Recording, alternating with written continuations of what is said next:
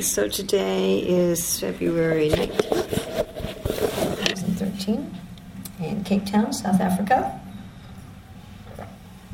And we're going to look at the traditional and modern role of women in a spiritual society. Hmm.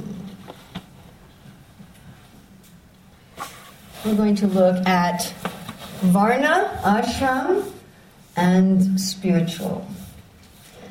So, first, we're going to suggest that women have varna and ashram. There are people who say that women have neither, that there are Brahmins, Kshatriyas, Vaishyas, Shudras, and women.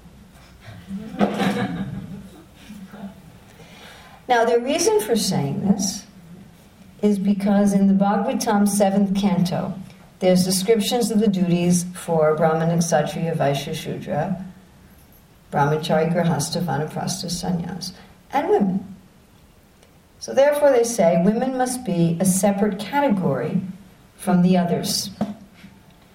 There must be just some category, women, that doesn't fit into the varnas and ashrams. So that's basically the argument. Uh, the other argument that's sometimes made in favor of saying that women have no varna or ashram is that women are sometimes just classified with shudras. So those are the basic arguments. Oh, another one is that a woman's varna, that a woman only has one ashram, grahastha ashram. I have not yet seen a girl child born in a wedding sari.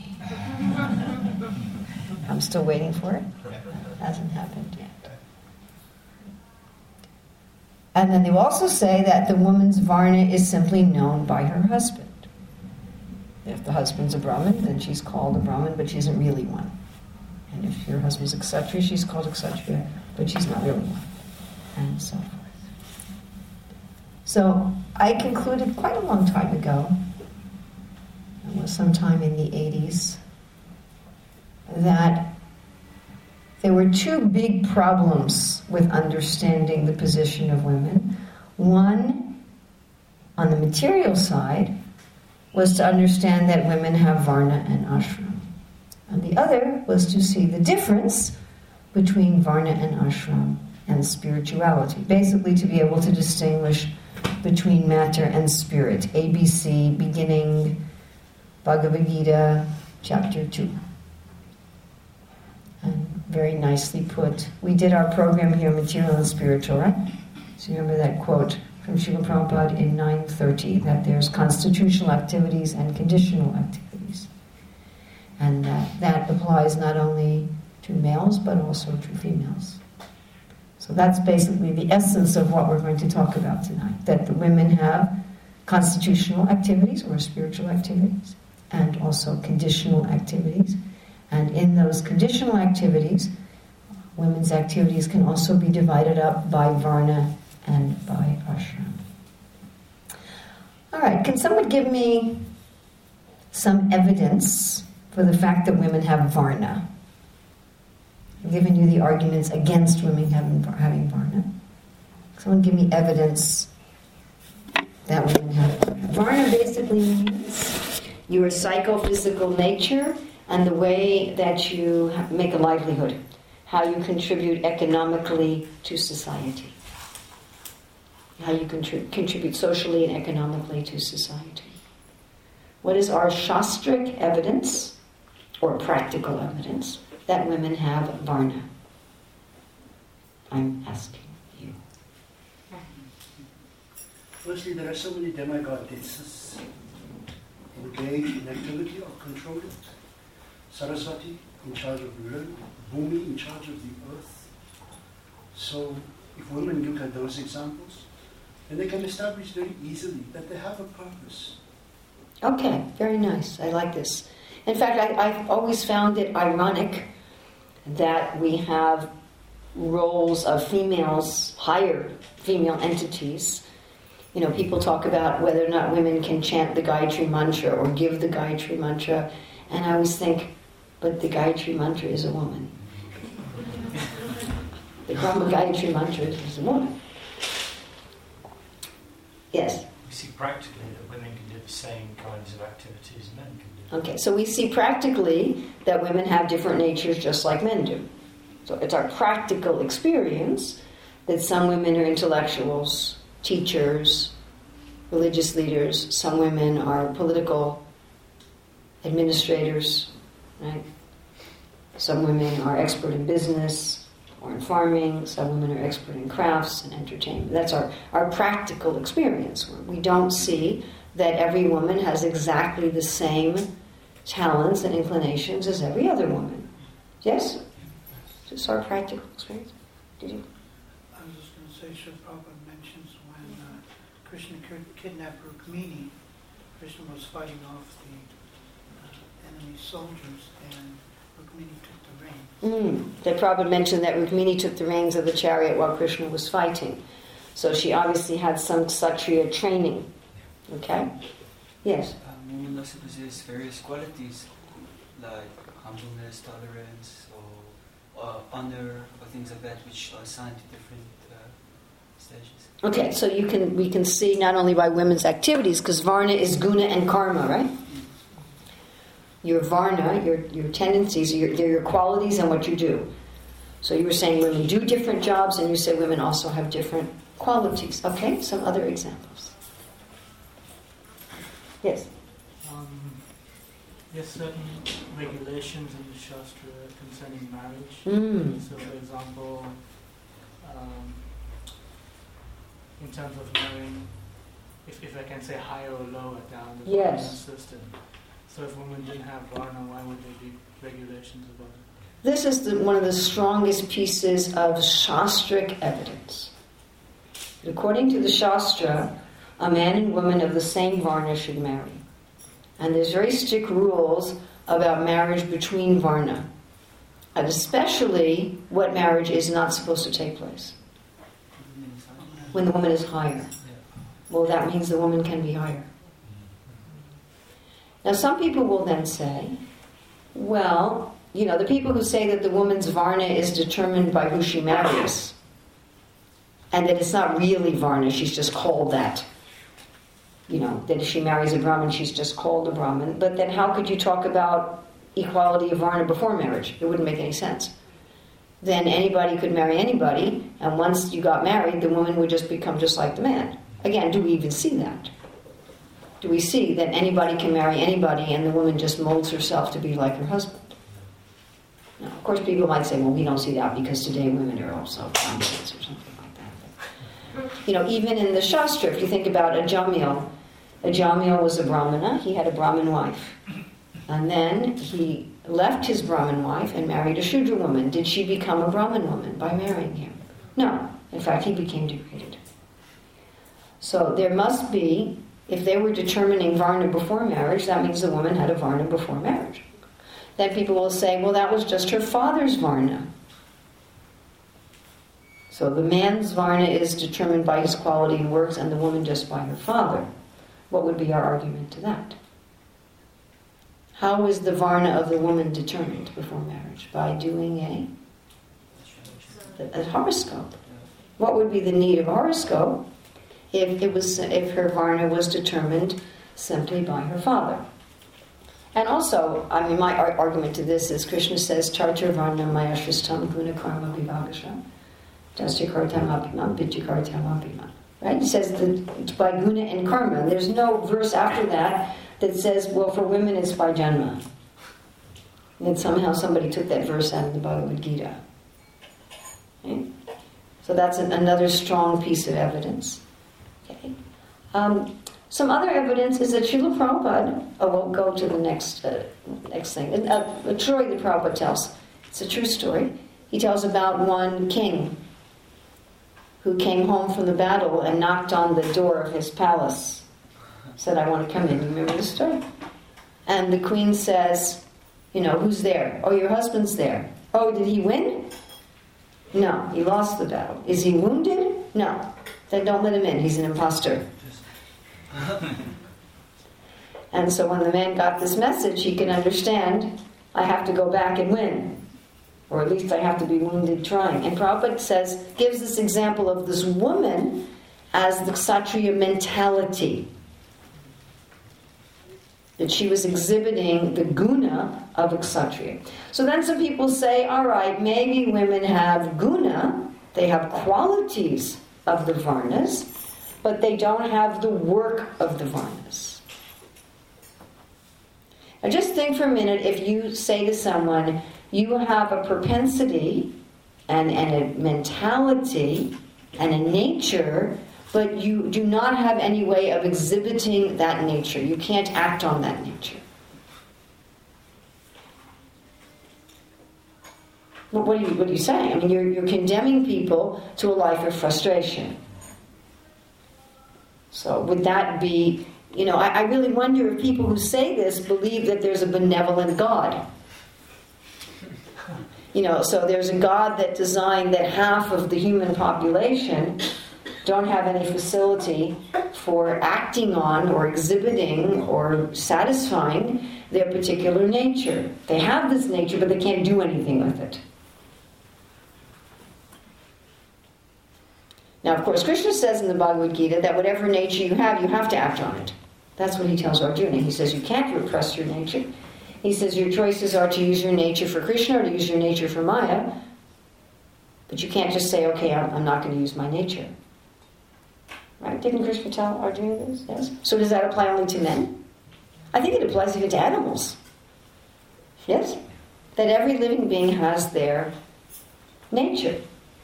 Now, I believe the people who say this, they're afraid that if you say women have varna, it means all the women are going to go out and get jobs and neglect their families. That's, that's, I believe that that's their fear. It's interesting also in Srila Prabhupada giving examples of women having varna, not only in terms of their guna or qualities, but in terms of their activities. The examples that he, the only examples I could find were that of Shudras but he talks about how the woman is spinning the thread and the husband is weaving the cloth. In other words, they have a cloth business and both the wife and the husband are working in the cloth business. Or he talks about a man selling pots that he makes and how the husband and wife are both making the pots and they're both going out and selling the pots and the man's pulling a cart with the pots and his wife and son are sitting on top of the carts and so forth. And Prabhupada presents this as an ideal family life where the husband and wife are working together in fact, one of my conclusions about why it's best that people marry who are of the same Varna, one is psychological, because the different Varnas have different psychologies. And the other is practical, that the idea is that the husband and wife can then work together. So if they have vastly different Varnas, it's going to be difficult. They're, they're not going to be able to work as a team. Now, in the Mahabharata, we have Draupadi explaining, Draupadi was the queen of Yudhisthira she wasn't doing the work of a weaver woman. You know, we, really we ask people who say women have no varna, do you really think the wife of a weaver and the wife of a, of a king have the same activities? So she explained that she was managing the treasury. She said she was the only one who knew how much money was coming in and how much money was coming out. I mean, it sounds like she was a secretary of the treasury. She also says that she was managing the royal household. Now, it couldn't have been a household, but she said it was 100,000 people. So it sounded like it was like a royal city, and that she was managing everyone in the royal city. So she was doing such a work. And I mean, since the beginning of recorded history, wealthy women have hired servants to do the cooking and the cleaning and the laundry and even a lot of the child care. And they're engaged in activities. Even in Islam, we have Muhammad's first wife, you know, was a merchant. And in fact, there's a description in the Bible of uh, the, the ideal woman who's a merchant. The perfect woman who's hard to find. And she's a merchant. Interesting. You know, sometimes we have this idea that, you know, the, all the woman is doing is, is cooking and cleaning and so forth. And if you think about it, who only has that as their occupation? What person has just cooking, cleaning, laundering, and childcare as their occupation. Yes. I do. No, I mean, what kind? I mean, what what are people who have that as their sole occupation for their lifetime? What what do we call that? Uh, au pair or a yeah, domestic servant, not a slave, please. A domestic servant. I hope you guys pay your domestic servants here in this country. You don't have. I mean, I did see a sign up in the university that said you should be careful of human trafficking, but I do assume that most people pay their. That's a domestic servant. And all over the world, I mean, in some places more than others. Some parts of the world, there are many, many domestic servants. In other parts, only the wealthiest people have domestic servants. But that's somebody, they do the cooking, cleaning, laundry, and they even do the child care. Sometimes we have got more than one. Sometimes one person comes in just to do the laundry, or one person is just doing the child care, or something like that. That's a domestic servant. There's nothing wrong with being a domestic servant. It's a perfectly respectable and valuable occupation in society. But do we really think that every single female, just by virtue of being a female, is qualified for nothing more than that for her entire life? No. So therefore we can say that women have varna. Now traditionally, the women didn't go out to work. But you know what? Neither did most men. Chanakya Pandit says, happy is the man who doesn't leave home to work. You know, if you ran a school, you ran a school out of your house. If you were a farmer, you, your farm was in your backyard.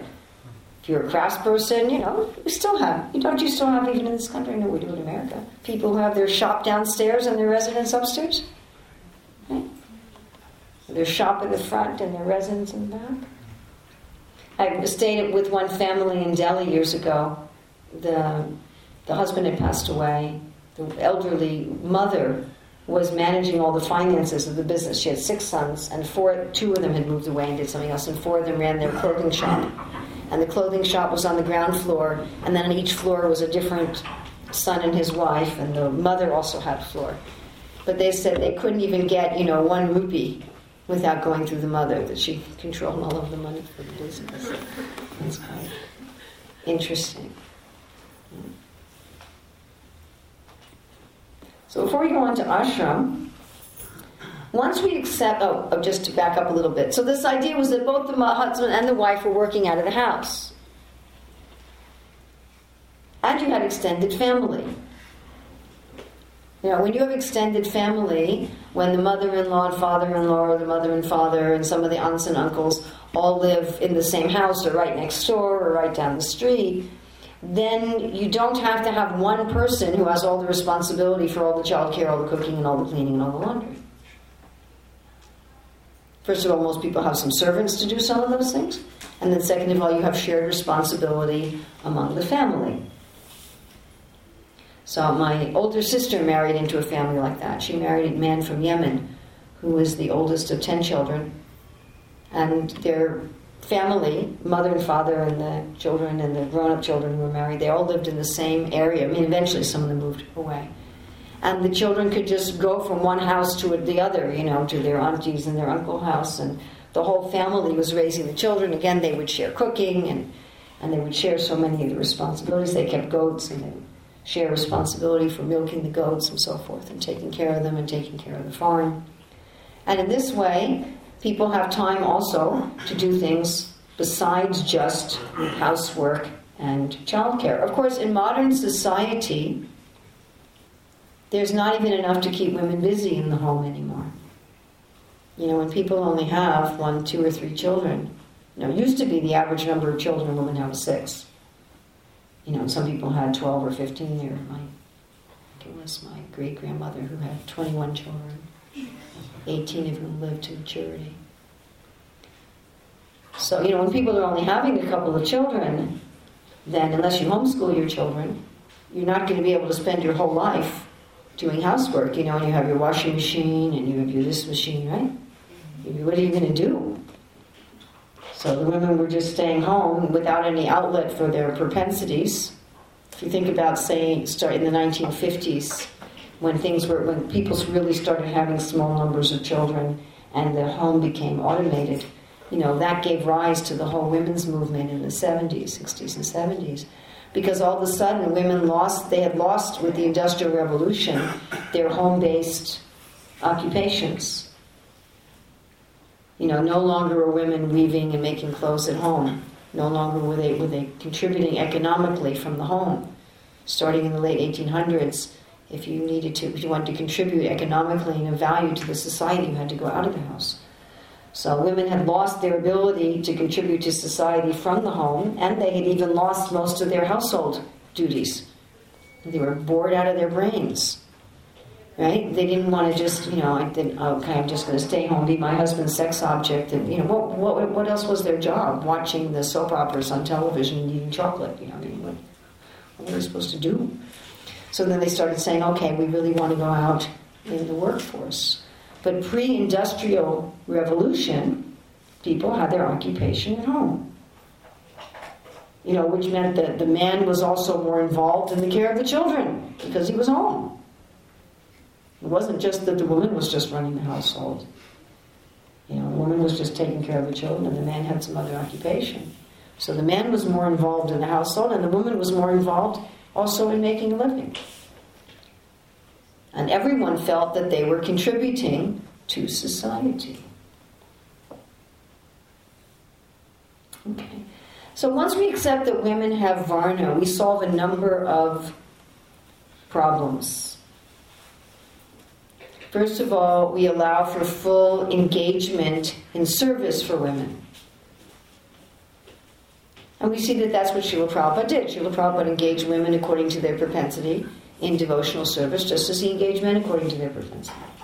And Prabhupada actually wrote that. He said, We give equal spiritual opportunity to both men and women, that both men and women have various talents to contribute in service. One of my favorite quotes is where Prabhupada says, Everyone has some extraordinary talent, and to serve Krishna with one's extraordinary talent means successful life. Prabhupada did not say, All the men have an extraordinary talent, and none of the women have any.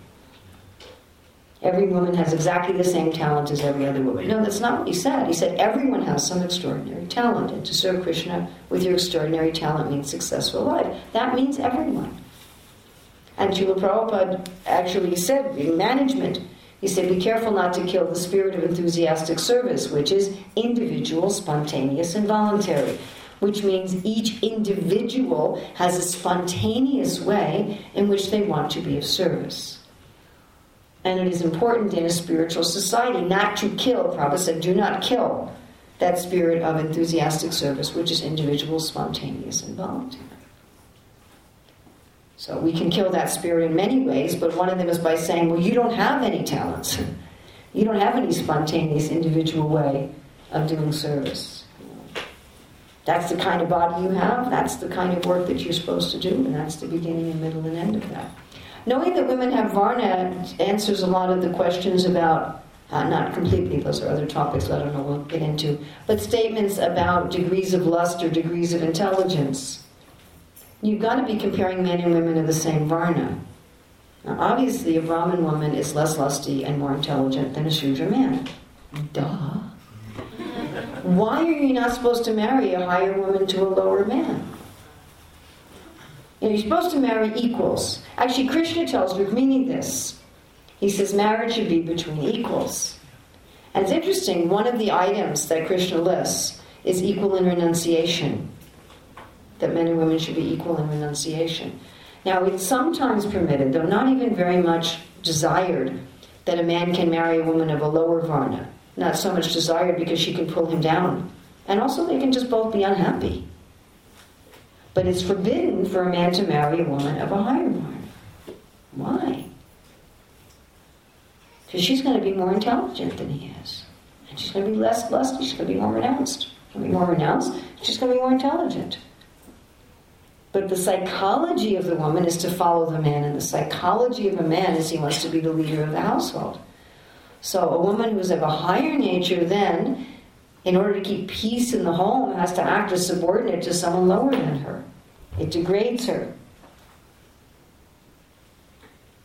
Does that make sense to everybody?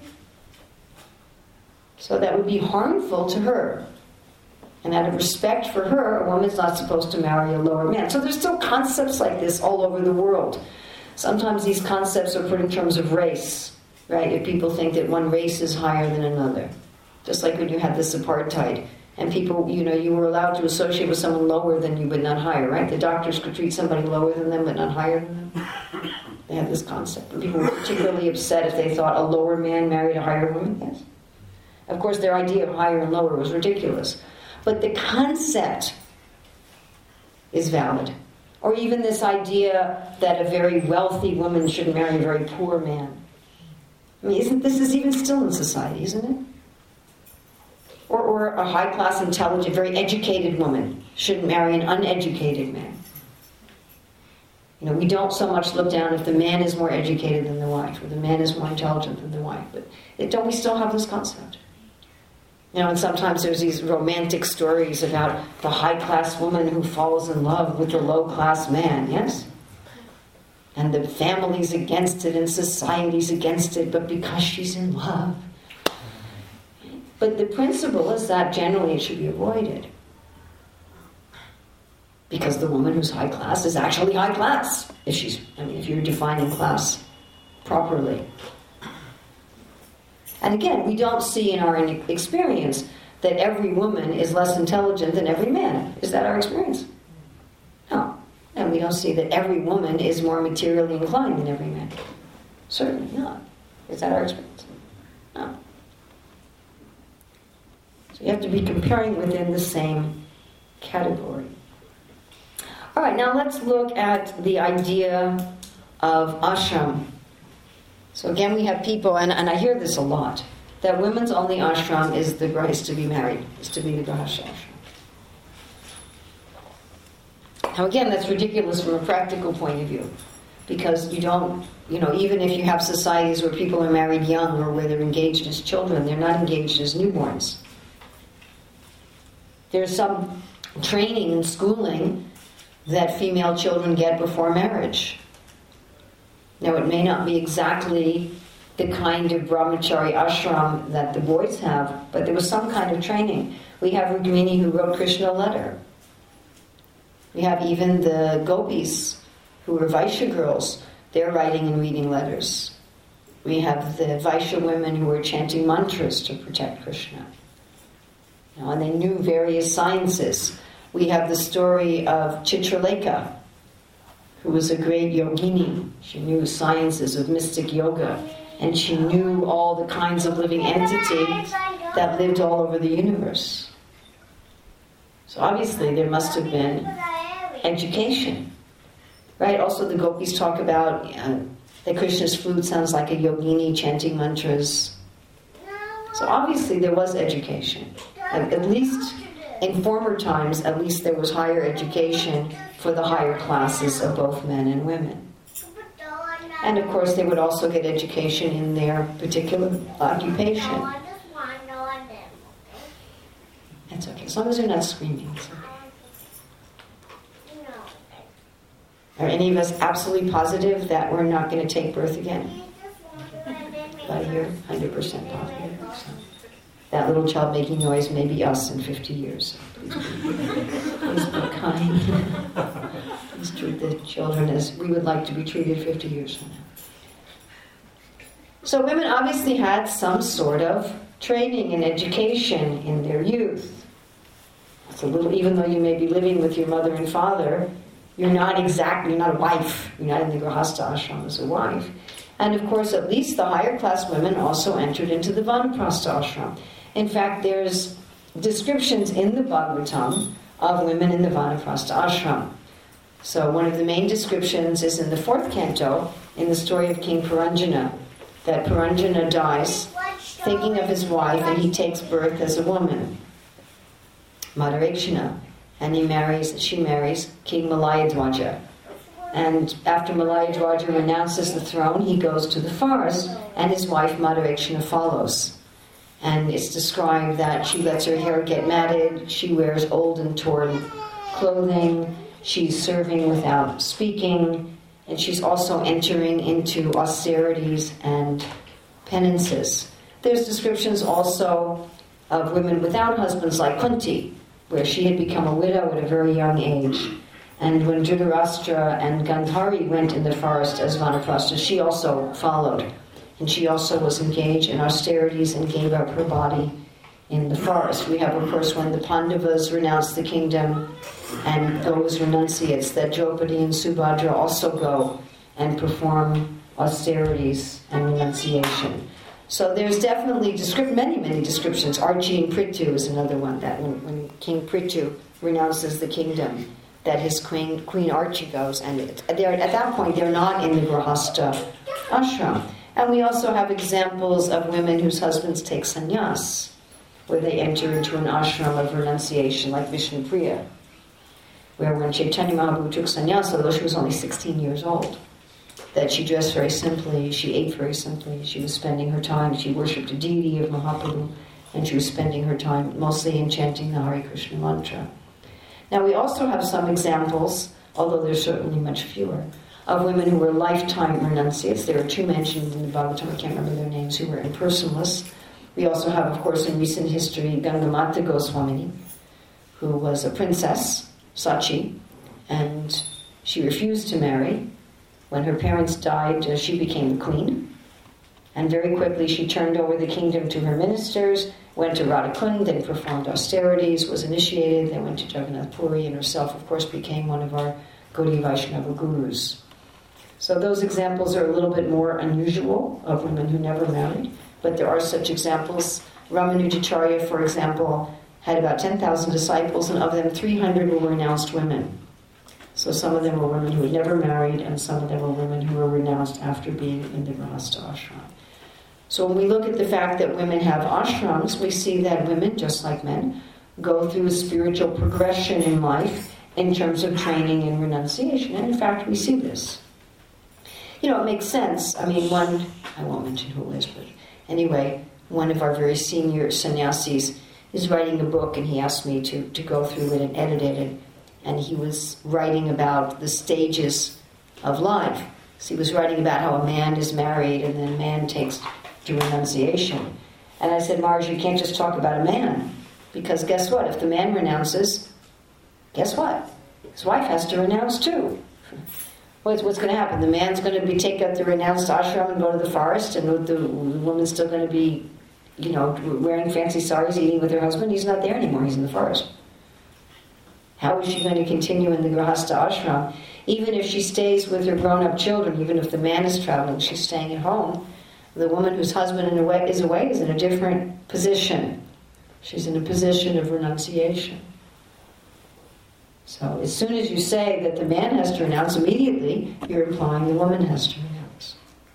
So this, of course, implies that women, at least the higher classes of women, are capable of renunciation, and not only capable, but will be naturally inclined to it.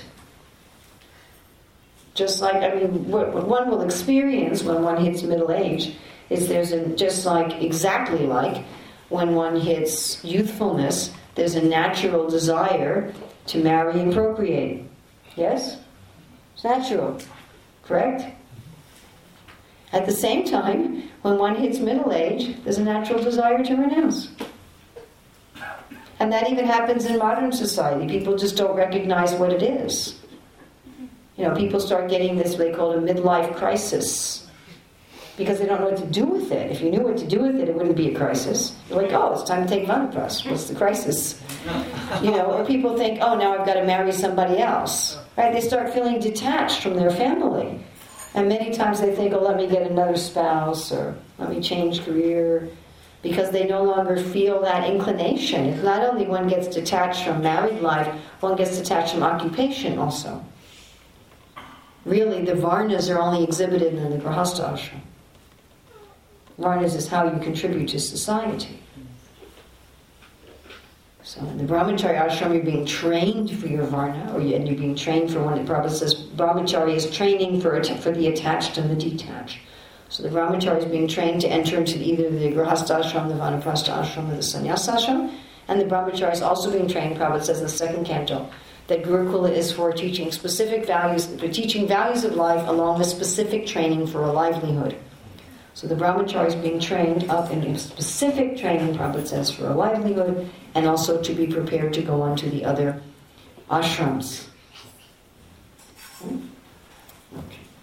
So therefore, women should be trained for both varna and ashram. Also, there's a natural progression that just like one naturally, most people naturally want to enter the grahastha ashram, most people naturally want to enter a renounced ashram at a certain point, both the man and the woman.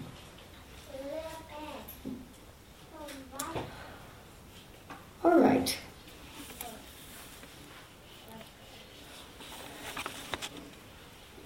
So, how to start implementing this?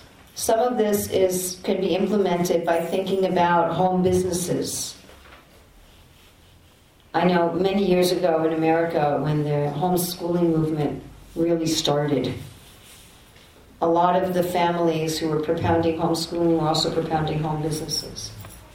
And they were talking a lot about going back to concepts of pre industrial society with extended family and home based businesses. You know, what Srila Prabhupada would call cottage industries. And this again can be with any Varna. So if we want to have a situation where the children are cared for and there's nutritious home cooked meals, the father gets to be involved in the family, the woman gets to exercise her different propensities, and we work with the natural order of things, then we need to start looking at more natural based ways of earning a living and ways of earning a living that can be done from home, where ideally the husband and wife can work together, or at least the husband and wife can work on similar things. And if that can't be done, where at least the husband and wife can both have businesses out of the home or near the home. And if we can't have extended biological family, then we can try to have extended spiritual family. And, and work with each other to support each other. Now, of course, there's many benefits for the children of this kind of life. First of all, the children get more association with their father, not just that the father leaves home early in the morning, goes to work, and comes back late at night and they have no real relationship with them. The woman gets to be more satisfied because she's exercising her propensities. The husband and wife have some bond other than just their uh, household life. The children get care by a number of different people within the society, so there's not so much burden on just one or two people. And if you have home based businesses, then you have what we talked about the other day in terms of raising your children, which is, anybody remember? One of the four things. Okay, you got a relationship, you got, you're more likely, not necessarily, but you're more likely that there'll be relationships of love and trust between the children and adults in the community. What else? Meaningful service. So you're much more likely, if you have home based businesses, that the children will be engaged in meaningful service from a young age. And they're going to get practical training, specific training for, for a livelihood. They're going to feel a part of the community because they really are a part of the community. Again, this was done all over the world. You could understand this would probably decrease crime too, wouldn't it? If children had some meaningful service. If every, I mean, everybody needs to feel that they're making a meaningful contribution to society. Ultimately, that's a spiritual need. All right.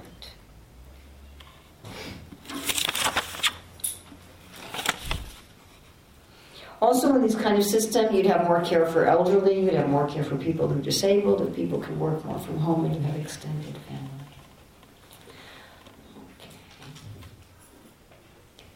So that's looking at basically the material side of women's life.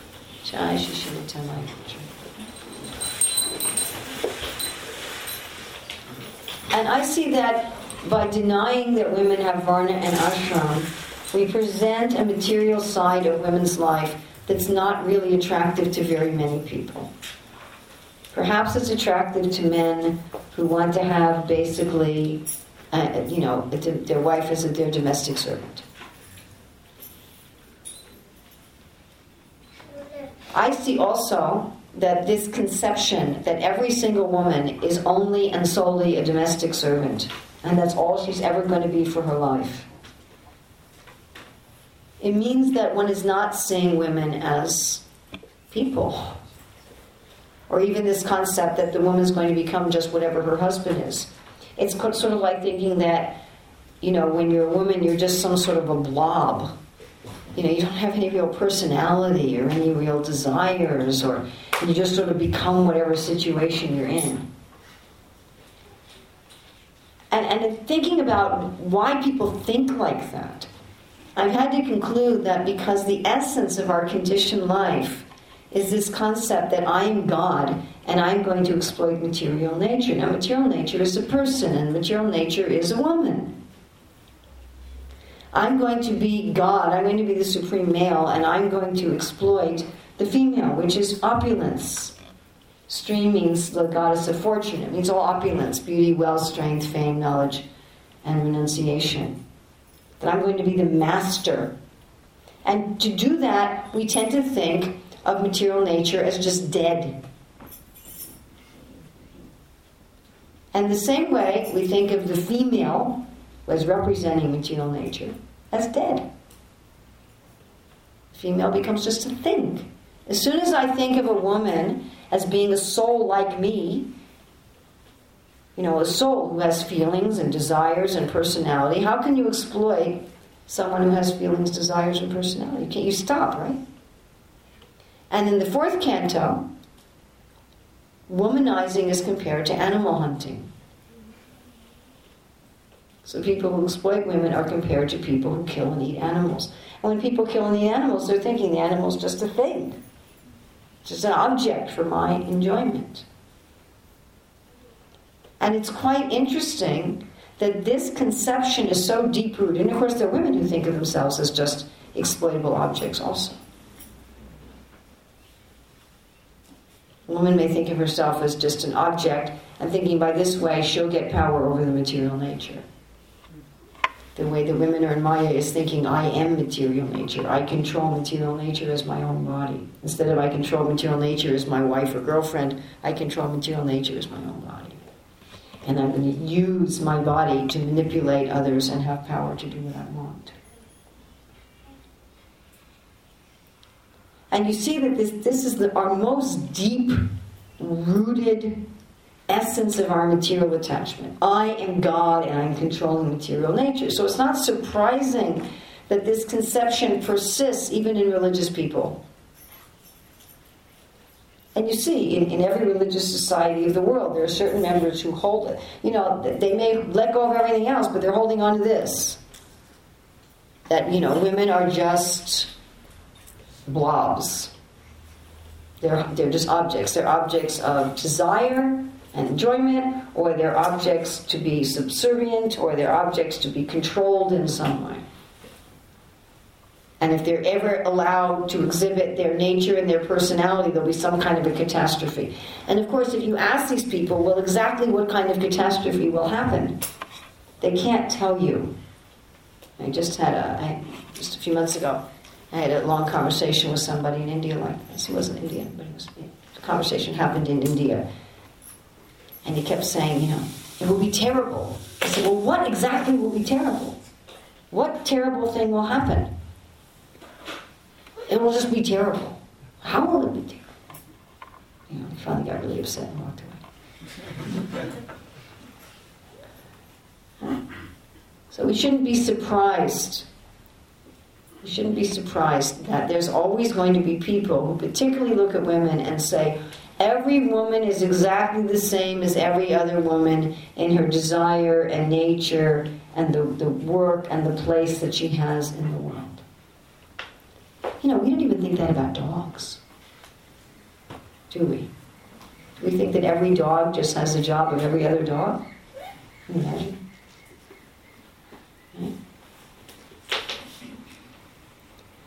Okay, now that's not the end of the story because we don't only have conditional activities, right? Prabhupada says we have two activities. We have conditional activities and we have constitutional activities because we're not this body. I mean, we have this body, we have this mind, and this body and this mind has a certain nature. But it's not me. There's also a me. And the me has also activities. Now, what's interesting is that on the platform of the real me, everyone's activities are equal. It doesn't mean they're all exactly the same. In fact, we were talking the other day how every soul is a unique individual. Yes, we were talking about that here? We talked about Lord Brahma stealing the cows. Yes, we did. I know each of us is unique, and the particular service that we offer to Krishna is unique. It's not that in our perfected state, every one of us is going to be, you know, a blade of grass in Vrindavan, or every one of us is going to be a Manjari Gopi, or every one of us is going to be a cowherd boy, and we're all going to look the same, we're all going to think the same, we're all going to do exactly the same thing. And even in our spiritual service in this body, you know, some people are going to really love to sing bhajans, and some people are really going to love to dress the deity. Even if you talk about the nine processes of devotional service. Some people are really going to love to study the scripture. I mean, everyone should have kirtan, and everyone should study the scripture. But some people are going to love to study the scripture.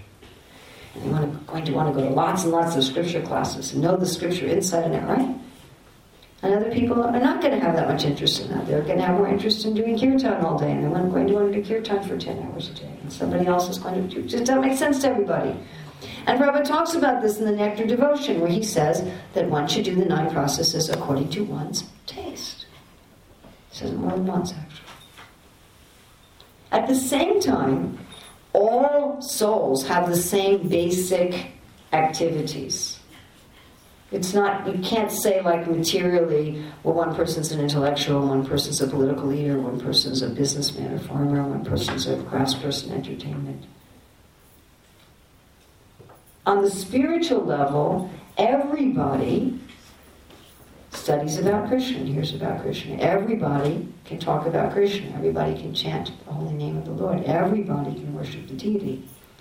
Everybody can study the scriptures. Everybody can go to the holy places. Everybody can serve the devotees. Everybody can become the Lord's friend. Everybody can surrender to Krishna. We don't say, well, you can surrender to Krishna, but you can't. You can chant, but you can't. Now, of course, we do have levels of spiritual qualification. We do have levels of purity, and we may restrict certain services according to levels of purity. So, for example, we have rules about who can cook for the deity and who can dress the deity and so forth. But that shouldn't be dependent on the body. You know, when Prabhupada was asked about women worshipping the deity, like women worshipping the deity of Lord Chaitanya, and he was asked, you know, is it proper that the women are doing service for Mahaprabhu, who's a sannyasi? Prabhupada said, well, first of all, we worship him in his grihastha mood. He said, but second of all, deity worship is on the spiritual platform. Otherwise, we have to say, why could men worship a deity of Radharani? Just imagine. But it's on this, Prabhupada would emphasize it's on the spiritual platform. So we may look at qualifications, spiritual qualifications for certain services. Now, what's really important, and, and please try to get this because it's really, really, really, really, really, really, really important, is that material activities used in Krishna service can also be called spiritual activities. And they may have the same effect as directly spiritual activities, but they are still material activities used in Krishna service.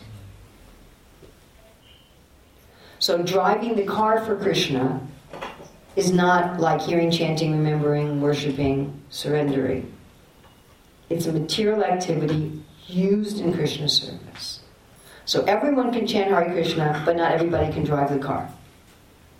Right? A child can chant Hare Krishna, a child can surrender to Krishna, but a child can't drive a car. So one of the big problems with understanding the roles of men and women is figuring out what's matter and what's spirit. And I see it as a huge problem. Because we'll say spiritually we're equal, materially we're different. Of course, even spiritually we're different. But materially we're not equal. We're not just different. Materially, you can talk about higher and lower. I'm, I'm sorry, but you can. Some people are smarter than others. They just are. We might not like that, and, and whatever, but it, it just is the truth. Some people are more attractive than others. You know, just, yes? Some people are taller than others. Some people are more athletic than others. Some people are healthier than others. Just, just is. And you can't say that those things are not better or worse. That's ridiculous. Of course, being healthy is better than being sick. I mean, who's going to say, oh, it doesn't matter? I mean, we're, we're coming to this sort of thing. It doesn't. People who are disabled are. I'm sorry. Nobody would, would choose to be disabled. They're just as much of a person. On a, on a personal level, they're equal. But to say that someone who's disabled has equal abilities to an athlete is absurd. Yes? It's just absurd. So, on the material level, there is higher and lower. Yeah, you can't get away from it. Now, very few of us are higher in everything or lower in everything. You know, most of us are higher in some things and lower in some things and medium in some things. But there are those kind of distinctions. And you could say that everyone has, an, has a contribution to make to society, but not everyone even has an equal material contribution to make to society on the material level. We just don't. That's according to our karma. So, materially, things are both different and unequal. Spiritually, things may be somewhat different, but they're all equal. Things are they're, not, they're more individual. They're individual, but they're all equal. They're all of equal value. And everyone as a soul can have equal access to any of the items of devotional service, whereas materially you cannot have equal access to everything. You just can't. I was in Manipur recently for a festival, and the way that they cook for a crowd, they cook out outdoors on wood fires, and they use these humongous pots.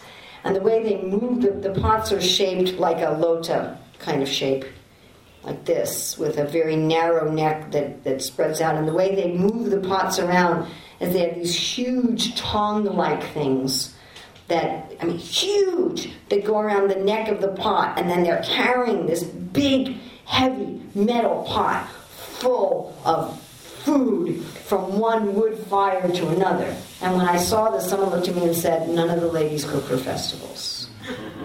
yeah. So on the, on the material level, there's higher and lower. And certain things, certain people just don't have access. It doesn't matter how spiritually pure you are. You can be completely spiritually pure, but you may not have the muscle mass of somebody else. You may not have the height of somebody else. You may not have the intelligence of somebody else. One person may know 10 languages, maybe you only know one language. And the person knowing one language, they may be more pure than the person knowing 10 languages, but they can't do the service of translating the book because they don't know the language. So, materially, we don't all have access to do the same service for Krishna. We just don't. But spiritually, anybody should have access to doing any service for Krishna. Spiritually, it should just be a matter of individual what? Choice and taste. The different spiritual services we do should be a matter of our spiritual taste, although we do also require spiritual purity. Materially, it's a matter of our taste and our ability. And some of that ability we can do something about, and some of it we can't. So, is it important to distinguish what's a purely spiritual service, where everyone has equal ability, and it's a question of your purity and your taste, and a material activity used for Krishna where everyone does not have equal ability and equal access. Would that be important to make that distinction? What activities are in Varna and Ashram, and what activities are spiritual? So, this is a huge problem. It's huge. Because often when we'll say when men and women are spiritually equal but materially unequal, and it's not just men and women, frankly, every single individual is materially unequal. What I see sometimes happens is we try to make equal, equal access on the material activities and unequal access in the spiritual activities. So I'm going to take a little risk here. You know, we don't mind at all, even the people who are really into, you know, all the women are inferior and they're all just blobs and none of them have any personality. I've never seen one of those people object to women giving money.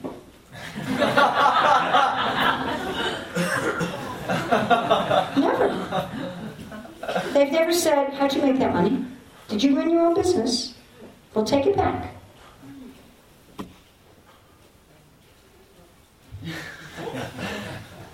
Interesting. So I was once visiting one center that really didn't like the idea of women preaching. I was the first woman ever to give class there. And uh, I got some heavy reactions from some people. Really heavy, really nasty. But while I was there, they were going to build a new guest house. And while I was there, a local woman architect who was going to donate her services came, and everybody treated her with all fanfare. And I thought, that's really weird. Yeah, it's really strange. And we've seen sometimes in our Hare Krishna movement that people don't mind at all engaging women in activities that really aren't suitable for women at all.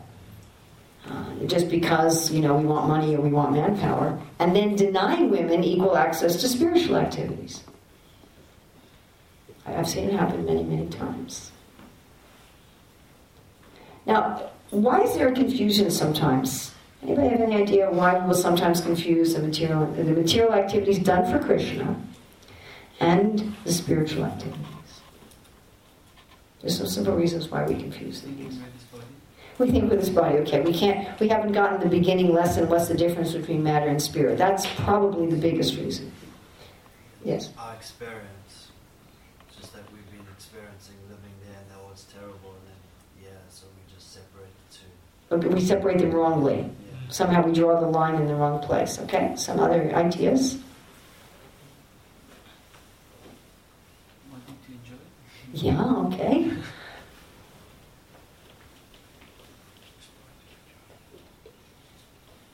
Why do we sometimes think a material activity is spiritual and a spiritual activity is material? Yeah? differentiate between them. Yes, but what what can what is there some idea of what confuses us? We misunderstand the philosophy Okay, we talked about that. Mis- mis- a basic misunderstanding of the philosophy. Okay, I'll give you. I'll help you out a little bit. Deity worship. Is that a spiritual activity or a material activity? Okay, can anybody give me a reason why it's a material activity, please? Yes. Because anybody can do it. If anybody can do it if it's only dependent on spiritual purity, then it's a spiritual activity. But why would why could it also be a material activity? Yes. Is he doing material things like cooking? No. According to Shastra, according to the scriptures, why could deity worship? Yes. Isn't it because of the consciousness in which you are doing it? Absolutely. But what, according to scriptures, would make could, could, could deity worship also be put in the category of a material activity? It's the activity of whom? Materially. Grahasthas, who are also Brahmins. It's one of the six occupations of a Brahmana. If you look at materially, someone who's in a Brahmin Varna, it's one of their occupations, is worship of the deity. In fact, if you look at many of the occupations of a Brahmana, they look the same as the spiritual activities. Studying the scriptures, teaching the scriptures, worshiping the deity, teaching others to worship the deity, right? And what you said is correct. Depends on your consciousness. Am I doing these as devotional service for Krishna, or am I doing these because I'm a Brahmin and is the way of making my livelihood? So I see that as a big problem in differentiating what's material and what's spiritual. Because Brahminical, not all, there are some Brahminical activities that are very different, like being an astrologer or being a physician. So those are Brahminical occupations, but they're not in the process as a devotional service. But some of the Brahminical occupations are also activities of devotional service. And that can happen even at the Shudra platform. So suppose you're a musician. Suppose you're a musician and you like to chant Hare Krishna. And that's how you maintain yourself.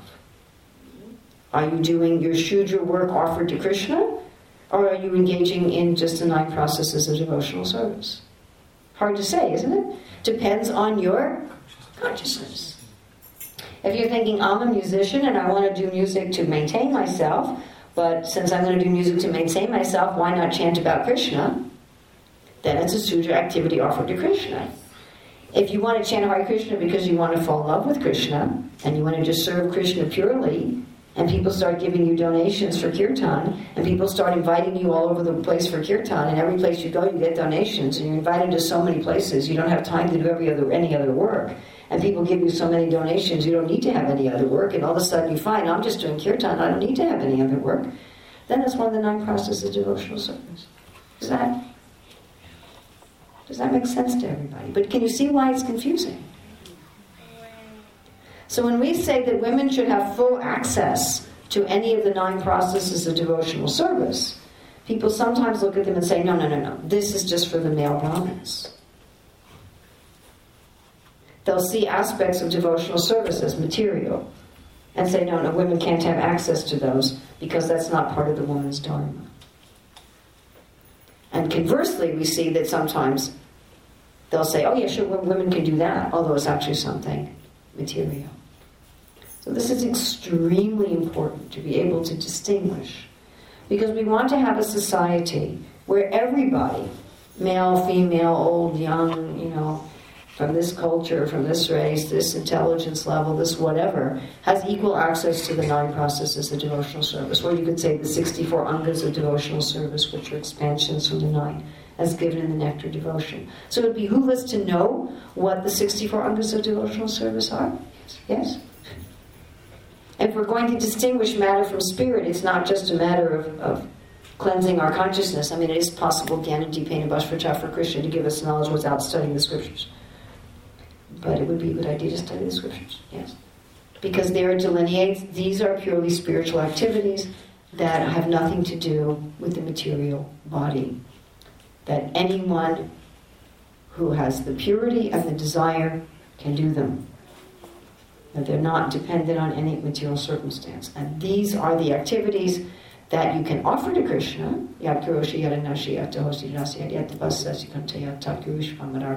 You can offer to Krishna according to the particular body and mind that you have, but some people are going to be able to do some of them and some aren't, and it doesn't matter how much you want to. You know, I could want to cook for the feast in Manipur, but I'm not going to be able to do it. It doesn't matter how much I want. Doesn't matter whether, whether I enjoy it or something, I just, just physically can't do it. Now you can see that if we can have a society really run by these principles, people would be very happy. Because all of us need to feel that, um, that we have a place. That's a spiritual desire. It's ultimately a spiritual desire because we have our place with Krishna. We have our eternal place with Krishna. We have a place that we belong. And we will not feel satisfied. Just like Srila Prabhupada gives the example of the baby that's hungry. You know, you can pass the baby from person to person, uh, but until it's in the mother's arms drinking the mother's milk, it's not going to be happy. So our ultimate happiness is only going to be from within when we are in our rightful place with Krishna. But we also I mean, materially, you can never be fully satisfied even by being in your right place.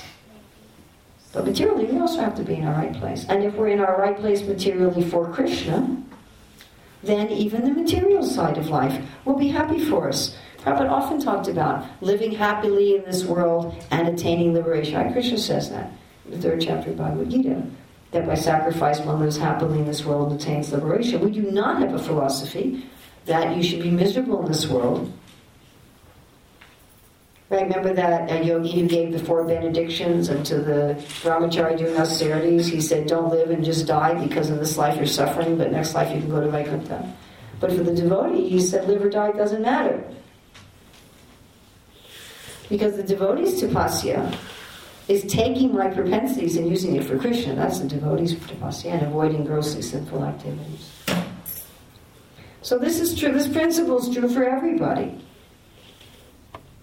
This principle is true for everybody. Now, our modern society is really a mess.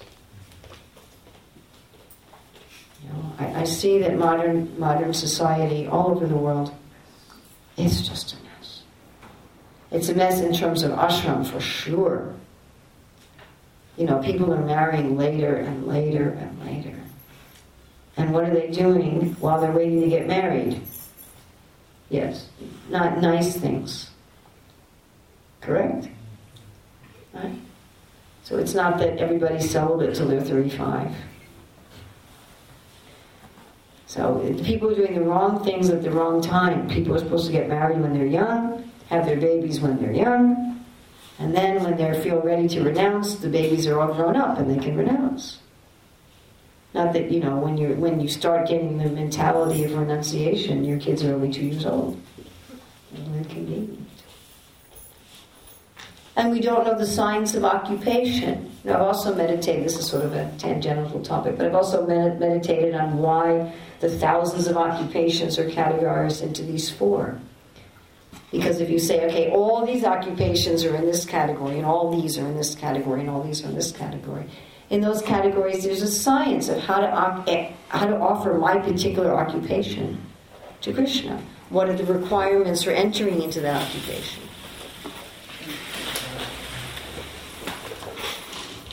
So Srila Prabhupada was primarily interested, Srila Prabhupada's primary interest was in the spiritual. And sometimes people say that Prabhupada said that 50% of his mission was for Varnashram, but I was just uh, reading a post from Madhavananda. You know Madhavananda? Who uh, puts out all those scholarly newsletters. No? They're lovely. Anyway, he's one of our, very great ISKCON scholars. He was saying there's nothing recorded like that. Obviously, Srila Prabhupada thought Varnashram was important and helpful. But Prabhupada's main mission was developing bhakti. Because otherwise, Shrama Eva Kevalam, you know, you can be perfect in material life. If you don't have bhakti, what is the use? So our main interest is the spiritual. Even if we don't get the material side of our life right. And at this point in society, in this age, getting this material side of your life right is pretty hard. It's pretty hard. You know, who's really going to have the protecting parents? You know, if we're talking about women in particular, how many women have fathers who really protect them? And they're nice, chaste virgin girls, and they get married before they're 20 to a really first class man who loves them and takes care of them. And is this going on? And the man takes care of her their whole life, and she and he respects that she's a person and engages her according to her propensities and so forth. So you know, a lot of us are not working on Plan A. That's Plan A. Thank God there's a Plan B. and some of us are working on Plan Z. Right? So, but Prabhupada was more interested in the spiritual. I mean, he gave us the template for this is the ideal way to engage one's material propensities in Krishna service. So to, that will make the internal spiritual life easiest. But, you know, Prabhupada didn't say to people, oh my goodness, you're already 40 and divorced twice, you can't chant Hare Krishna because your varnashram is already messed up. Try next life. Get your varnashram together. Sometimes we hear people saying that, you know. Women can't preach unless all their varnashram stuff is totally together. And you're thinking, who has their varnashram stuff totally together? Who's the perfect Brahmin and the perfect Kshatriya, the perfect Grihastha, perfect Brahmachari? I'm sure there's some, but not a whole lot. So we're mostly interested in bhakti. And even if one cannot get one's varna and ashram exactly right, Actually, Prabhupada says in, in uh, Nectar Devotion, he said you don't even have to follow Varnashram. He said whatever you're doing, just offer it to Krishna. So even if you're thinking, okay, well, I'm a bank teller, what am I? Am I a Brahmin, Kshatriya, Vaishya, Shudra? You know, I'm some divorced woman taking care of two kids. Am I a Grihastha? Am I a Vanaprastha? What am I? No, whatever you are. Stani's But Who cares? offer it to Krishna. If you can do it closer to the Shastra, well, do it. You know, it's not that if you have an opportunity to do it closer to the Shastra, you should say, well, I don't care. If you can do it, please do it. But if you can't, doesn't really matter. The material side of things is just like what vehicle you're driving. Some people drive a skateboard. Some people drive a bicycle, some people drive a motorcycle. I haven't seen very many motorcycles in South Africa. It's not a motorcycle culture, is it? Hmm? Yeah, I just spent five months in India. It's like everybody has a motorcycle. Come here, you hardly see any. So whether you have a motorcycle, whether you have a car, whether you have a boat, whether you have a plane, what kind of car you have, right? Who cares? Drive it back to Godhead. Well, But we should do our, our, our best to have a society where we know the difference between matter and spirit. That's supposed to be level 1A. What is the difference between matter and spirit? We know the difference between matter and spirit. And on the spiritual level, we say there is according to taste and purification. And we know what that is. And on the material level, we say, okay, what's your propensities? What's your interest? What's your inclination? What, you know, you're going to look at gender. You're going to look at age. You're going to look at physical abilities. You're going to look at mental abilities. You're going to look at emotional abilities.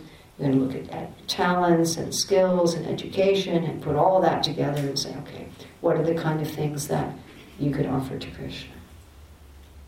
And one should, one try to engage one's material abilities in such a way that one's directly spiritual activities are nurtured. As Prabhupada said, everyone should engage their life in such a way that they can remember Krishna at every moment.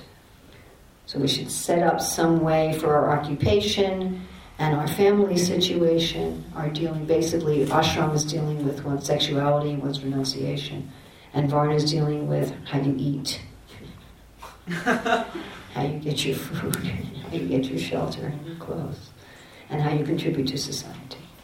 How society maintains you and how you contribute to society. And ashram is mostly how we deal with our material desires, especially our sexuality.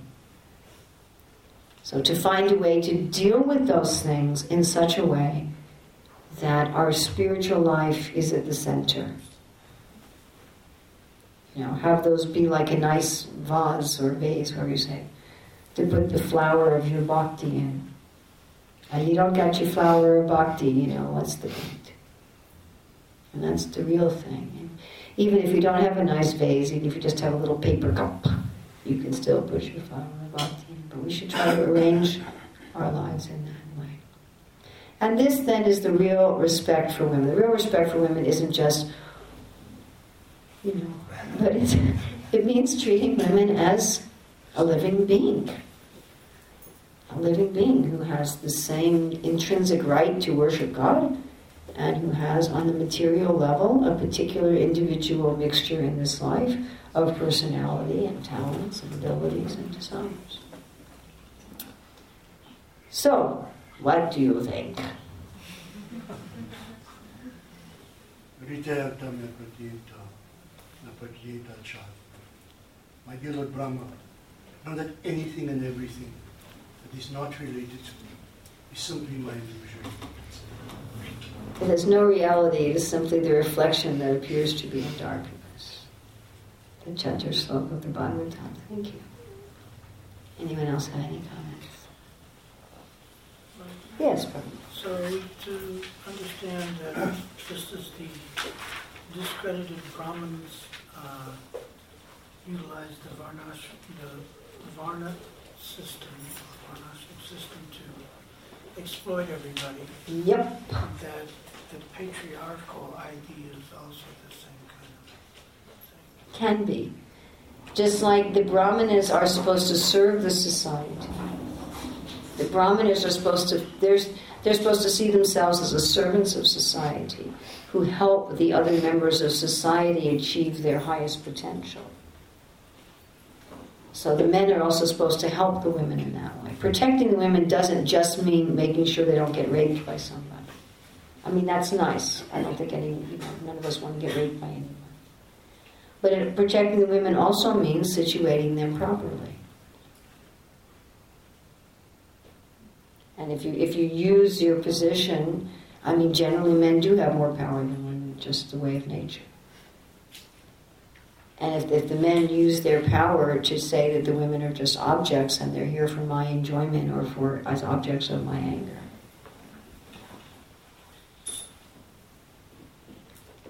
Yeah. Um, I think in the, What one of the this? purports in the Ajinal pastime, that Prabhupada explains that um, that you know, according to Vedic time, you had to do astrology charts. charts. But, um, I didn't know what you guys were passing around. I would have ended earlier. Yes, I'm sorry. But then Srila Prabhupada at the bottom of that purport, purport says, but this doesn't apply to devotee girls and boys. So how do we understand, like, um, My understanding there is he's talking about very, very elevated people among the, beyond the modes of nature. Because the varnas are, de- are determined according to the modes of nature. And we definitely see that with devotee boys and girls that it makes a difference. There was a time in ISKCON when we had deranged marriages. Not arranged marriages, deranged. You're tall, you're tall, get married. As long as you're all chanting Hare Krishna, will be okay. Okay, this is a lovely question. But I'm not sure how relevant it is. This also.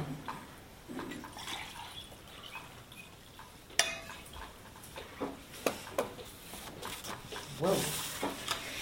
I- I'm going to give preference to, to questions that are on topic.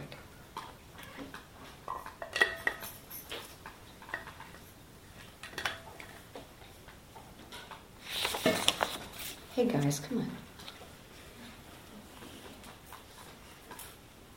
Okay, these are on topic. I mean, they're lovely questions, but just how do you give the whole Vedic philosophy in one, one session? What is the future of women in ISKCON, in my opinion?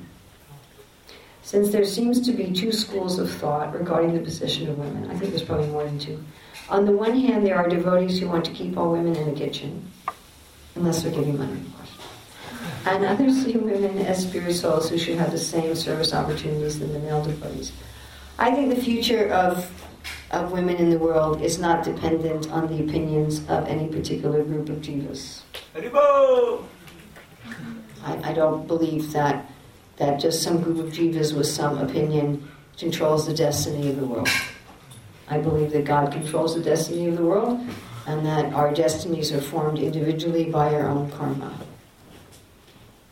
So, my opinion, since I was asked, in your opinion, um, I'm not sure how valuable my opinion is, but anyway, uh, in my opinion, the movement of Sri Chaitanya Mahaprabhu is going to conquer the world, whether anybody likes it or not. And the question is do I cooperate? Do I just stand by and watch? Or do I get in the way? And even if you get in the way, you know, a river flowing down to the sea doesn't really care about anything that gets in the way. It goes over it, under it, around it, it just doesn't really matter. And my understanding of Mahaprabhu's movement is exactly what I explained that the whole world would have facility for everybody, not only women, but everybody, to engage equally in pure spiritual activities, and would also have ways for people to use their material propensities in the service of the Lord, and eventually, and this may take a long time, but would eventually fi- have ways of helping people learn how to use their propensities in the service of the Lord in an organized way according to Shastra. He just can't help it, he's just itching when we have to start another character. there was a question here about Tom, maybe we can organize that. Um, so I just see it doesn't really matter. And, you know, some, sometimes different people undergo different things as lessons. And sometimes the reason we don't see that everything is done exactly perfectly is that somebody has some lesson to learn. So maybe if in your last life you said that women should do nothing but be a domestic servant, then your next life you have to be a woman under control of a man, and that's what he says, I find it like. and that may happen even if society in general is not like that. So different people have their different lessons. If women should be engaged according to their varna, should we see more women in higher management positions in ISKCON? There seem to be more women members in ISKCON, but significant less women in management positions. Is this balance? Okay, well, there's different kinds of men. There's three kinds of management. There's Brahmin management, Kshatriya management, and Vaishya management. So Brahminical management is management of schools and temples. Now, Prabhupada generally wanted temples run by married couples. And in that case, often, not always, but if both the husband and wife are of a Brahminical mentality, then the woman may also be engaged in Brahminical management. As soon as you start managing more than a temple or a school, as soon as you start managing a community, it's no longer Brahminical management. It becomes Kshatriya management. It comes into a whole different realm Kshatriyas have to do things like make sure that people have enough water and enough food and, and education and medical facility.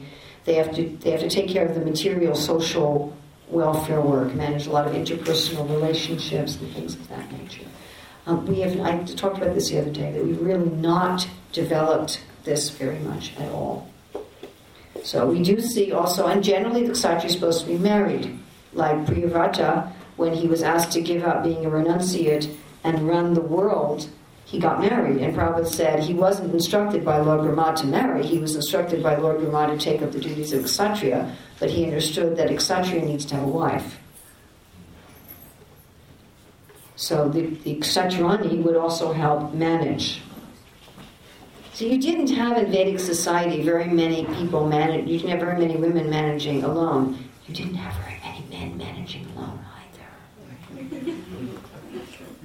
Do you know that the Brahmin it can't even perform many of the yajnas without a wife? You know that, right?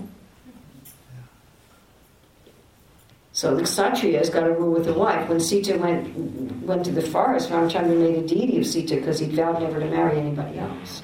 He couldn't do the yajnas without without his wife. So you know, I, I do think it's somewhat strange if just a single woman is in a management position, but in most places it's strange for a single man to be in a management position. Now, you do have some history of sannyasis managing temples or managing schools, but when sannyasis are managing temples, those are temples just of single men. It's more like they're managing a monastery.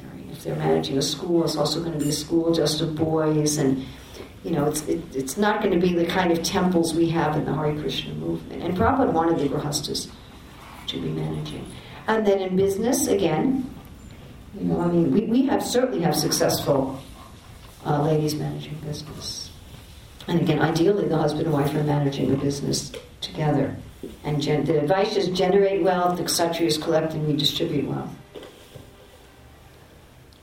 So again, of course, in our modern society, everything's nuts. You know, so many people don't even have a decent marriage, or even have a marriage. You know, so many people are going on and on and older and older in life, and they're not they're not even married. And then when people are married, they're often not married to somebody of the same temperament, and so forth and so on. But ideally, we should have Brahmin men and women doing Brahminical management, Brahminical leadership and Kshatriya men and women doing management of communities and villages, and Vaishya men and women who are managing agricultural product, uh, projects and uh, businesses. There's a Brahmacharya manual published on the internet, compiled by a Prabhu. By the way, the word Prabhu does not mean man. They're not Prabhus in Mataji's. That doesn't mean men and women, just Prabhu. He gives various quotes by Prabhupada stating that women only need to be trained to cook, clean, and sew, and look after the family. I guess he doesn't give the quote where Prabhupada says that Malati's daughter Saraswati should be trained to be a Sanskrit scholar as great as Jiva Goswami. So he doesn't give that quote. He argues that women only need to learn to be good wives. How would you respond to this? By saying, why did you pick selective quotes, my dear Prabhu? what about the other quotes? That would be I mean, anybody can do that. Go to the Bhagavad Gita and pick the quote that says, For one who's been dishonored, one who's been honored, honor is worse. One who's been honored, dishonor is One who's been honored, dishonor is worse than death. Why don't you take that quote? Okay, everybody, work for honor. Yes? Is that correct? Should we all work for the sake of honor? Did Krishna say that? Oh. Did Krishna say that? The one who's been dishonored? One who's been honored, one who's been honored dishonors worse than death? And therefore you should stay on the battlefield for your honor. Did he say that? Yes, he did. You guys gotta read Prabhupada's books. yes, he said that. So should our motive for action be honor? Why not? Krishna said that. There's context? Huh? What?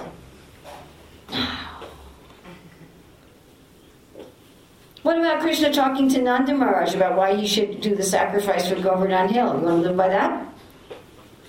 So you don't have to satisfy God. Everybody just gets the results of their own karma. Why do any sacrifice for Indra or any god? Should we live by that? Krishna said it. Yeah, quotes have context. They may be absolutely true, but they're still absolutely true in the context. And Krishna says one point, fight for honor, and then he turns around and says, fight without considering honor and dishonor. Doesn't he? He says two opposite things. Yes? You know, sometimes uh, sometimes people will get these quotes, the Prabhupada never wanted us to preach vegetarianism. And they'll get quotes from Prabhupada say, Don't, we're not interested in vegetarianism, we're interested in prasadimism. I'm like, what about all these purports about cow protection? And all these purports, you can just become happy by protecting the cow. How terrible. There's nothing about Krishna, it's just don't kill animals. So which quotes do you want to take? Do people believe that Prabhupada didn't want the women to read his books? We should know how to read? Only learn to be good wives and cook and clean and sew. Too bad for me, I can't sew. but, you know, I tried. But are we not supposed to be able to read Srila Prabhupada's books? Prabhupada wanted all the girls to read Srila Prabhupada's book. Actually, it's interesting. Um, Ravindra Svarupa tells me how when his daughter was a little girl, that uh, Prabhupada saw her, and she was wearing a lot of bangles. And Prabhupada said, Oh, so many bangles, you should marry her to a Kshatriya. Then she started reciting Bhagavad Gita verses. He said, No, you should marry her to a Brahmana. and you know, Prabhupada engaged the women in translating in distributing books. Prabhupada was very angry when women were taken off book distribution and sent to New Vrindavan to churn butter. Even though Prabhupada had written this letter to Kirtananda, engaged the women in New Vrindavan in churning butter. And then there's another letter to Kirtananda. What are you doing taking the women out of book distribution in the cities and bringing them to New Vrindavan to churn butter, get them back to the cities distributing books? So, you know, you want to take one of the quotes and not the other quote. Rukmini tells us how when she was 16, you know, in, new, in the early days of the movement, Prabhupada looked at the devotees and said, each of you should go open a center. And she said to Prabhupada, even the girls? Prabhupada said, yes, fine. But then I can have that quote. So they, they selectively pick the quotes. You know, or another great quote from the Bhagavad Gita is at the end when Krishna says to Arjuna, Now I've explained everything, you deliberate on it do whatever you like. How's that one? I actually once met a, a, man who said, That's how I, live by. That's my quote. do whatever you like. Krishna said, Do whatever you like. it's a present quote right from scripture. Actually, the Christians have a saying, devil cite, the devil can cite Shastra. And Prabhupada would say that, the devil can cite Shastra. So you can pull a quote from the scripture or a series of quotes to prove whatever you want. And I think it behooves us, please, study the scripture. Please study the scripture. Please study the scripture. Otherwise, anybody can convince you with anything. And you won't know. You'll say, oh, that's a quote, and you won't know the context, and you won't know the other quotes. Can you elaborate on how women can become gurus but cannot become sannyasis? Yes. So Mahaprabhu said whether you're a Shudra or whether you're a Brahmin or whether you're this or that, you can be a guru. Guru, guru is, this is again this material spiritual thing. Come right back to what's a material thing, what's a spiritual thing. Sannyasi is a material thing. And guru is a spiritual thing. So one is only available to people according to the body, and one's available according to purity and, and taste. Very simple. Otherwise, how can Lord Chaitanya say, even if you're a Shudra, you can be a guru? Does that mean that if you're a Shudra guru, all of a sudden you're going to be doing Brahminical work? No, you're, you're going to be doing Shudra work, but you're a guru. Otherwise, there's no meaning to say whether you're a Shudra or a Brahmana, you can become a guru. If as soon as you become a guru, you're not a Shudra anymore, then you wouldn't say if you're a Shudra, you can become a guru. Does that make sense to everybody? Okay? Does that make sense? Prabhupada said, I want everyone to become a guru.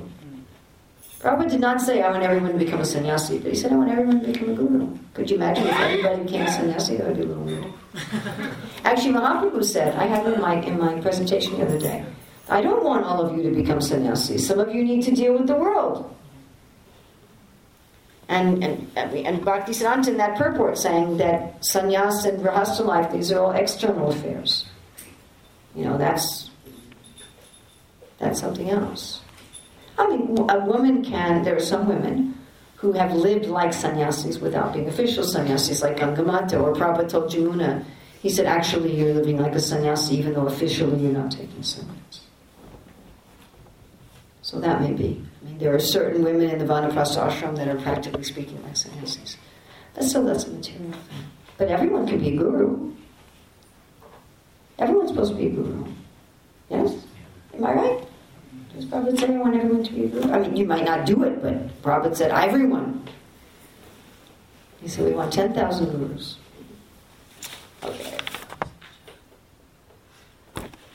This question is thank you very much. Okay? Oh my gosh. Come on, you guys. I mean, really, seriously. These are cool questions, but it's, it's like you guys have these questions and you've just been aching to ask somebody, and so you're just going to write it down on the last day I'm here, even if it has nothing to do with the class. Okay, the Varnas mentioned are they dependent on birth or on karma? I was just wondering if the Varna is found in the horoscope, wouldn't that be due to birth? Okay. Also, how can one figure out exactly what is there for? Let's take the first thing first. So, yes, of course, our birth has something to do when we say guna and karma. Karma means your work, and it also means your destiny. So, yes, our particular occupation is influenced by our birth. But our, our occupation isn't determined by our birth. Of course, it's influenced by our birth. Yes?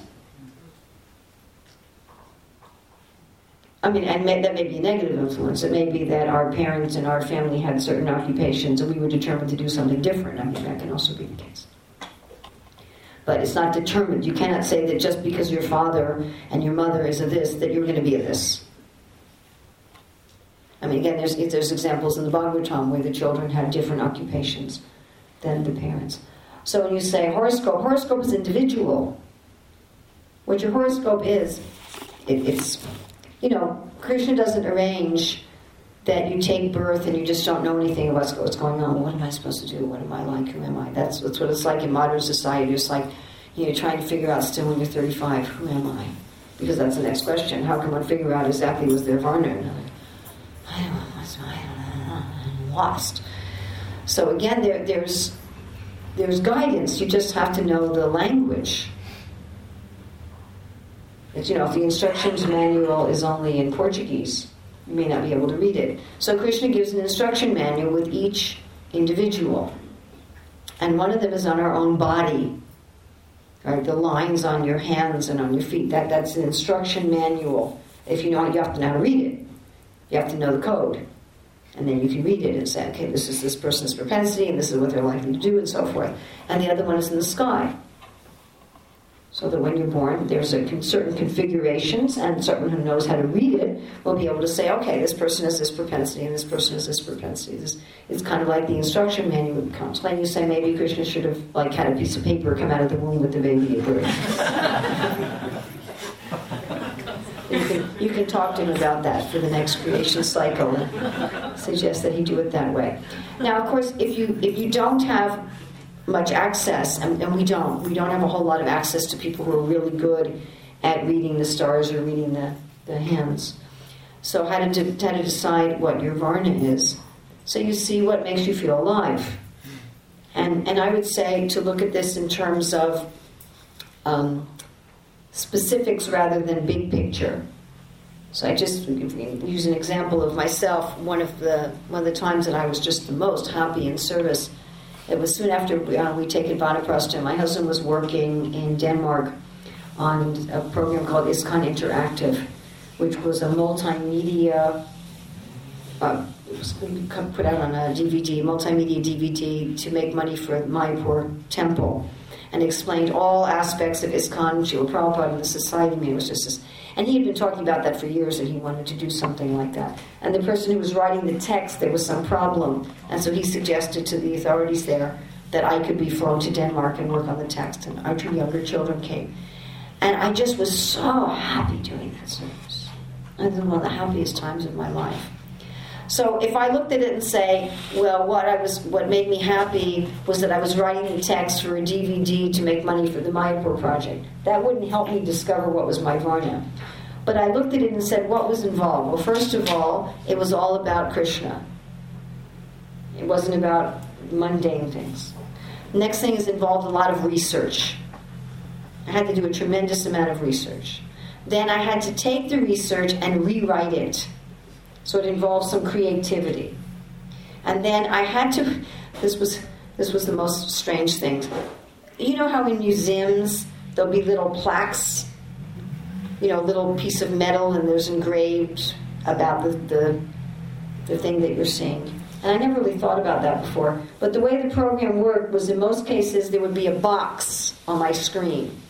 And I had to put in that box the summary of whatever particular thing, you know, these 20 years of Srila Prabhupada's life, or what is karma all about, or how are the arts used in ISKCON, or something like that. I'd have to have some general category, I research it, and then I have to distill it and put it in a little box.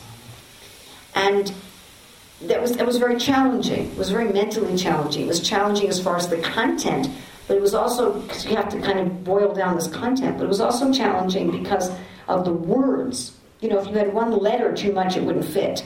So you had to figure out how to say how to say it so that it fit neatly in the box. And it was like solving a puzzle. And I realized I really like solving puzzles. I really like kind of logical, intellectual challenges.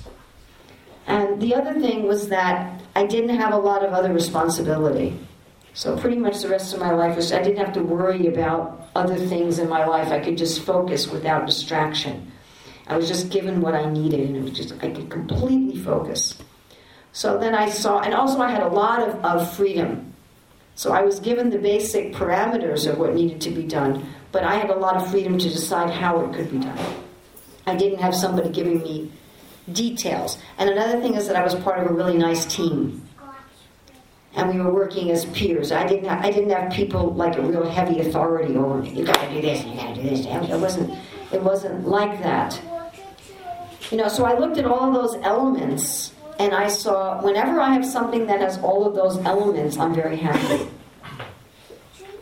And there were some other things too. You know, it was preaching and it was there was a, a number of other things. But my point is, I broke it down to the elements and analyzed what were the elements of it.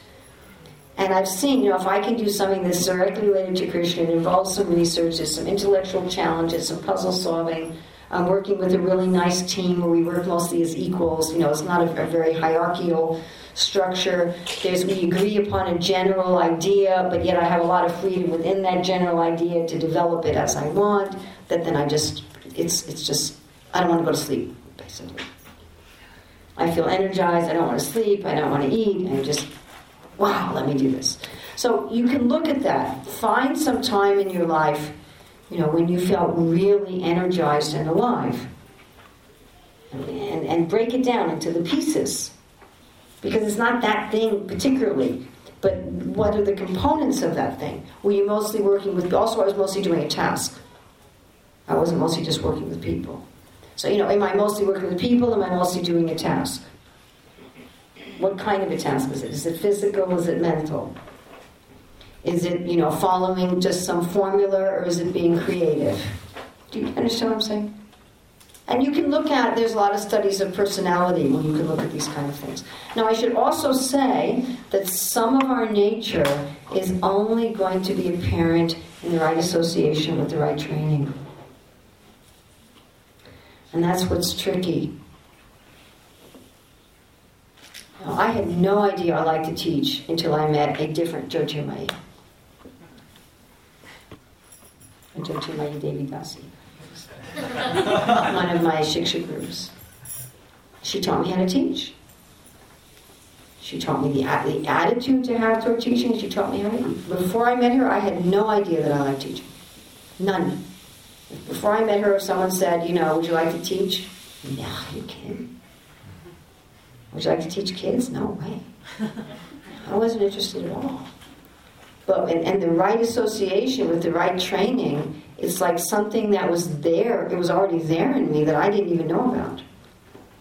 And I had had, it wasn't that I didn't have opportunities, but because I didn't know how to do it properly, I didn't have the right mood and I didn't know how the right skills, I didn't know that I liked it. So sometimes finding out what one's nature and propensity is means getting in the right association, getting the right training. Do we dovetail our activities to match our varna? No, your varna is that doesn't you understand what varna is? Varna is is is category of our how you can you can a name that you can put on what nourishes you.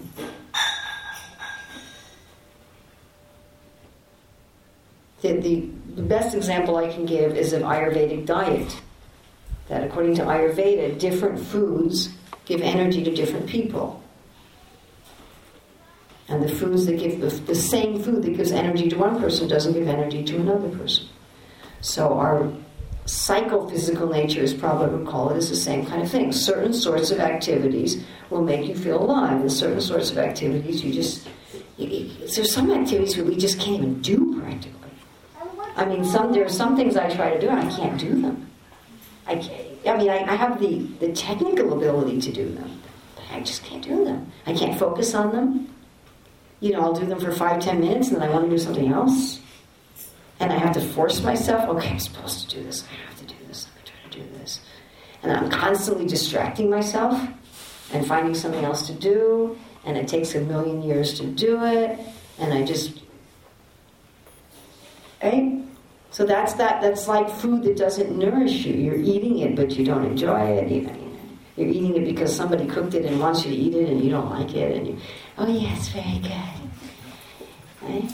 And afterwards, you feel tired. And, and then there's some activities that we do that are somewhere in the middle that we kind of like to do, and we can do them sometimes, and we can do them to some extent, and we get some pleasure out of them. And you know, they're okay, but we wouldn't want to do them a lot. And then there's other things it's like we can't get enough of them. We don't want to stop. Somebody says it's time to do something else. Well, no, no, no, let me finish.